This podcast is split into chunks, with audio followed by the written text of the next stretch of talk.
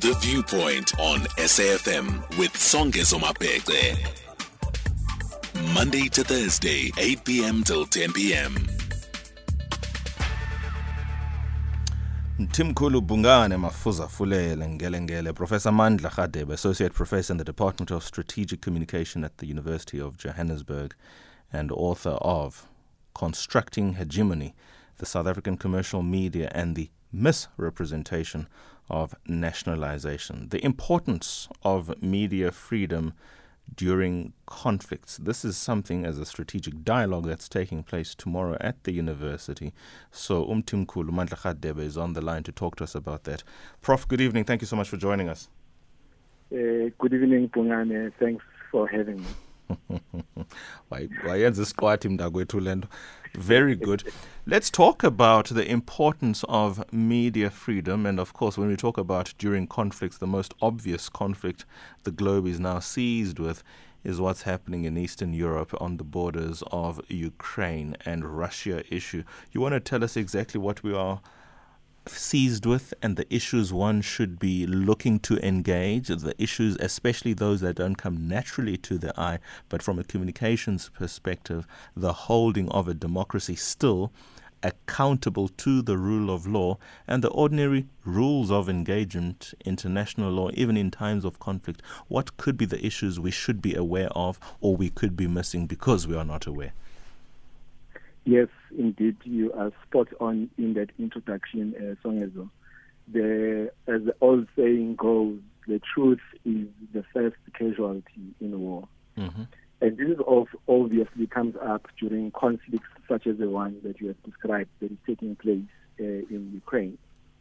In this context, therefore, it is important that uh, all of us, not just the media practitioners, but all of us as democratic and peace-loving citizens, we must understand the role of media and media freedom, uh, which in our context is guaranteed in our progressive uh, constitution because the media, as the matter of fact, um, even not in, con- in, in conflict situation, the media is always faced uh, with challenges um, such as the harassment of uh, journalists and all those um, issues.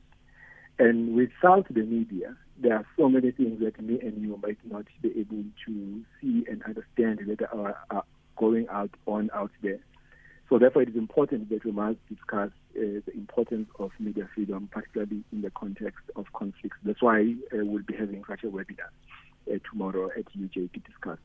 I'm going to ask the obvious questions, and please give me the most obvious or the most candid response to the extent that, of course, it doesn't in any way compromise your ability to secure funding in the work of the department's strategic communication strategy. But I subscribe to DSTV and pay an amount X. I, right now, do not enjoy Russia Today television news, despite the fact that my package says I will. No explanation before, no explanation during or since. That channel has since been muted on my MultiChoice platform what is going on there and why should it be tolerated for any longer than it has been to date? Well, um, there are two uh, answers to your questions, um, but the over the underlying factor is that it should not be tolerated. But here's the re- reality of the matter: is that the the, the communication systems, uh, which include which the the productive forces of that communication system, um, the infrastructure that me and you uh, is used to, en- to ensure that me and you are, are, able to communicate and get the news are controlled uh, by powerful people in society and are located uh, within those structures. Um, so, uh, in the context uh, of the muting of RT, uh, Russian TV, as you put it, it is precisely because it, it falls in uh, the infrastructure falls in the Western controlled platform. So they, take side, they are not class neutral, they are not neutral in their decision making in their decision making. And that is why the, they are profit uh, organizations that are aligned to particular ideologies. Uh, so that's the first part. But the second part is that um, the the manner in which a a company like Multi Choice will operate is that it does not control uh, these systems. So what it does, it, it just buys the rights from whoever would, will be willing to give them the rights, whether it's the rights for you to watch your favorite soccer team, wherever it is in the world.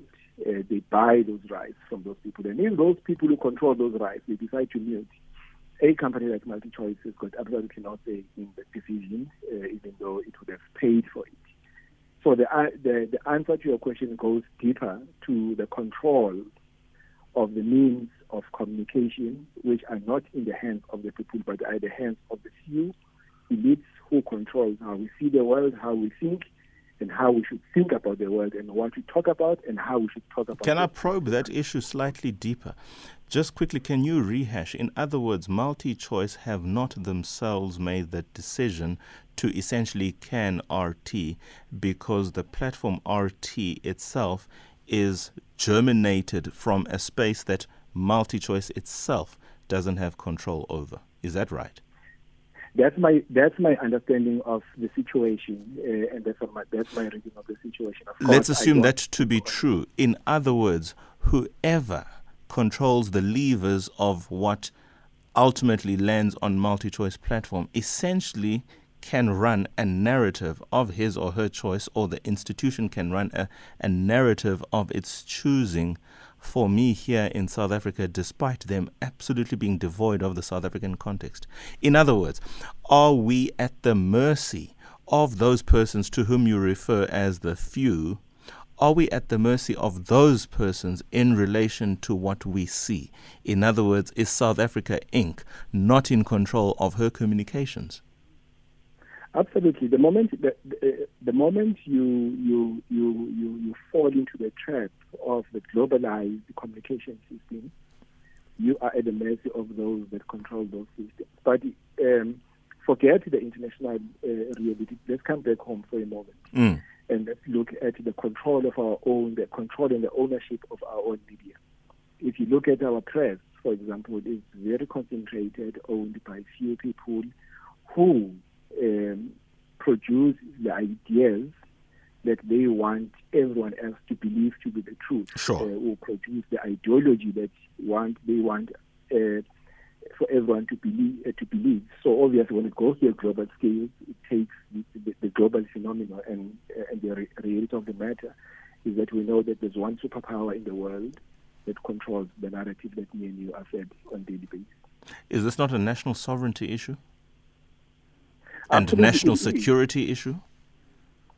It is. Think about think about the social media that uh, we all use on daily basis in the digital platform. Cambridge Analytica. I think this is where this is going.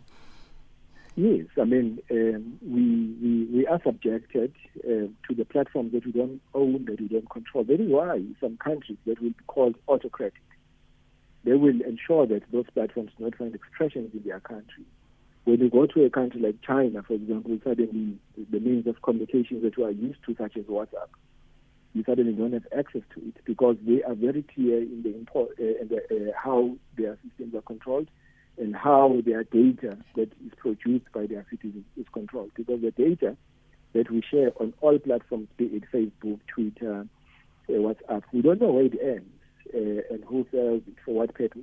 Uh, that is why in, in, in, in scholarship, the emergence of concepts such as uh, data colonialism, uh, because it is very clear that uh, we have entered uh, a new colonial stage where uh, our information is controlled by the people we don't know.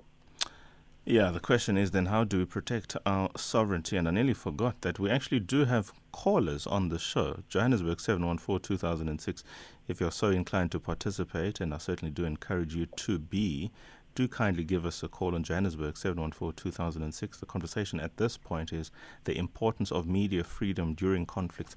I'm coming to you just now, KGM, but I do want to read this out if you like, just to offer context and perspectives. Seasoned broadcaster Paula Slier, currently a war correspondent and Middle East bureau for RT, will be the main speaker. This is, of course, what's taking place on Tuesday, 5 April, at the UJ Communication Strategic Communication webinar. She says or she has called for media plur- plurality since, open quote, there is a value in people accessing a Russian channel that presents the Russian government's point of view, regardless of one might think of those views. And I think that's especially important, irrespective of what one's persuasion is or whatever the dominant narrative must be. It can only be a dominant narrative because there are other narratives. Otherwise, it would simply be the narrative. I am interested, though, in your thoughts at home. KGM is first. Good evening, uh, Songezo. Good evening to your guest and to my fellow listeners. Bayetaba. Um, look, he- here, here's my view on this. History or the, any story of a nation is written by the victors. Um, you go to the polls, you have a, a political party winning the majority, they become the rulers. It, it, it matters not what the, the, the stance on a governance system says, whether you talk about democracy, um, majority would rule. Whether whether minority becomes majority at some point, the fact that during the time of the poll, uh, a certain organization won, it, it stays like that. It is the same with media. So here's a practical example. Mm. We we as listeners and and contributors. Sometimes, uh, let me give, let me give an example about about myself. I I sometimes rub people the wrong way, be it a, a producer or a presenter for that matter. now, if we don't talk uh, or maybe toe the line, Mm. Songezo comes. Can I make an example with Yeah, you? sure. Songezo comes and he's excited about a topic and he's not expecting any challenge from anybody. Mm, and then mm, Silo from Mokopane calls, and and the whole of that week, if Silo called on a Monday, and Songezo ha- has a, a five-day program or four-day program, You are the whole of muted. that week, Yeah. you are muted. You're not going to go through. Now, if if we at South Africa, if if the world led by by America claims to be democratic, fair, and the likes, Mm, mm. why do they not want people, being all of us in the world, to have our own assessment and make our own conclusion? Why must we be fed? Why must we be told, watch this, don't watch this?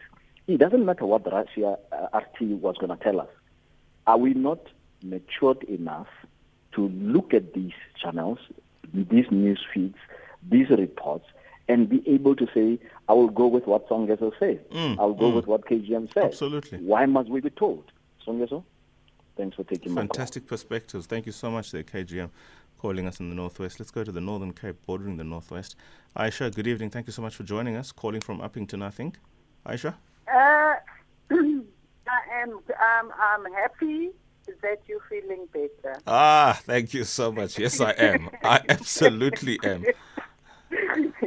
Right. That is one. Two.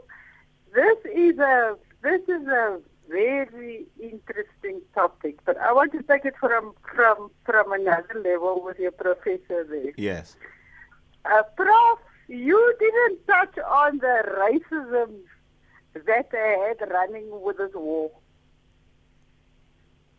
Can you respond to me, please? He certainly will. I'll hold him to account. Thanks, Aisha. Do you have anything else to raise? Or just that point? Uh, no, no. And then for you, I want you to look into that. That is two laws on the water. There's a law of 6,000 liters for the poor people, and then because they want to use all of the water. That cannot be. But okay, let me get off. Water rationalization, a conversation with the custodians of water policy.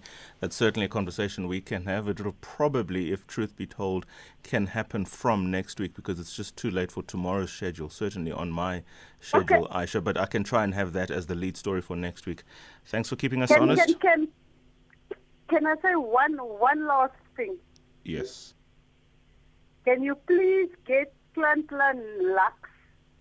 I want you to bring him on the show. No comment.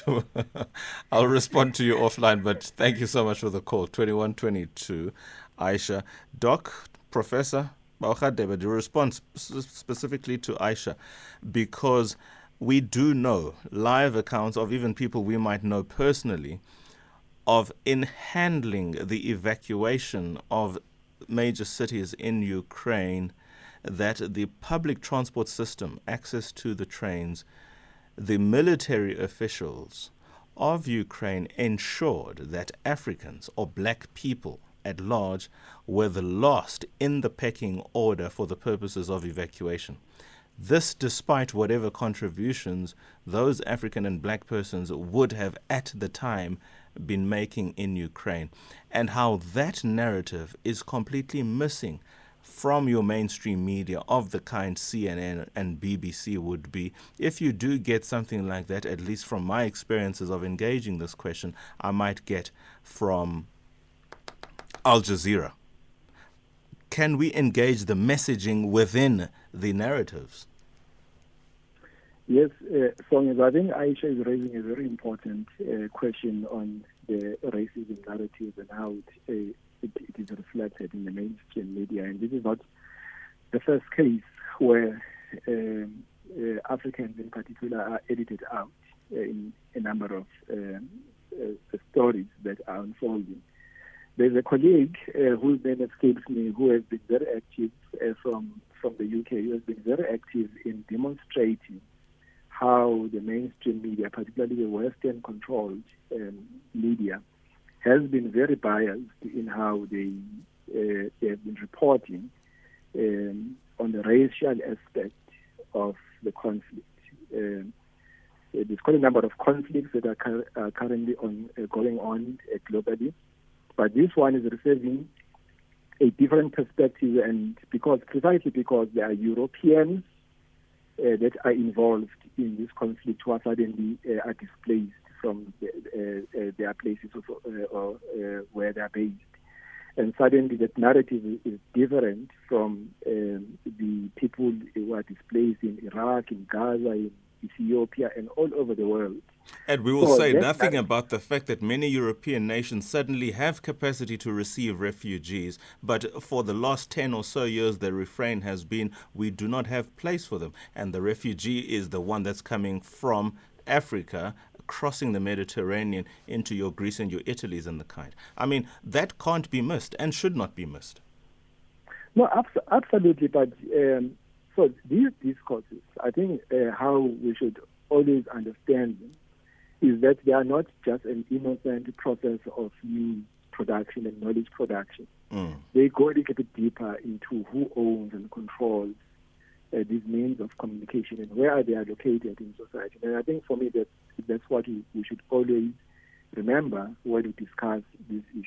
Because if we are going to just deal with these issues at the level in which these, in how these discourses uh, are manifested, you are going to miss a big chunk of the reality that um, they are they are a result an outcome or a product uh, of the control of the means of communication. How, how do we ensure, even just domestically, to link it up with the point that would have been raised by the first caller, KGM, the plurality or multiplicity of opinions, of views, and empower the public, or at least put the public in the empowered position to, of the perspectives that are generated around a particular question at a given time, give a hundred views if you must, but give the views certainly and allow the listener or the consumer of that information to make up one's mind. In other words, what lessons, even at this global level, can we learn in relation to ensuring that media, media presence, media profile, media narratives, stories, reach, packaging, and all those things associated with communications and related strategies allow South Africans to be empowered because they continuously exercise choice as opposed to exercise an option of the limited options, if that makes sense. It does, and I think that the the, the, the first and foremost the power that we have as, as South Africans to at least try and hold our own uh, media accountable, because the point that KGM is raising uh, lies at the heart, at the nub of the problem, is the is the process, are the processes of knowledge production. If you look at quite a number of uh, discourses, uh, especially discourses that are ideologically laden, if you look at how the issue of nationalization, if you look at the issue of land expropriation is presented by our very own media, it is presented in a very biased way where there is no plurality of voices, uh, especially about uh, those who are marginalized. Mm. If you look at the question of how land expropriation is presented, um, the historical perspective of the the oppression of the majority of the people is taken out of the context. Suddenly, you'll get ideas about food production, the impact of the economy, uh, policy uncertainty, uh, investor confidence. Suddenly, you are told about all those issues that have got absolutely nothing with the displacement of the African people who whose land were taken. So we are told that think about all these things that are going to affect the economy if you begin to think about think about everything about else and nothing on the land yeah? Absolutely. So so for me the question is that the first thing that we can do is at least try to hold our very own media accountable because it's going to be difficult uh, uh, to do so with the international media because what corner uh, is that it Okay, I beg your pardon for those who are listening for that power punch coming through from Mandla Associate Professor in the Department of Strategic Communication at the University of Johannesburg. He was just about to conclude his points, but essentially we were having a conversation on the importance of media freedom, especially during conflicts. And, well, you heard the conversation, and there's much to be learned from there, but I think it's appropriate, Debucho in Klerksdorp, to sign off on what you have written to us. Open quote, the West is pushing its own narrative the world didn't react the same to the US invasion of Libya, Yemen, and even Iran. It's propaganda of the masses. Russia has warned of this war for years, but the US never listened. It's amazing. History somehow, some way, repeats itself. It's 21:30. One more conversation after this break.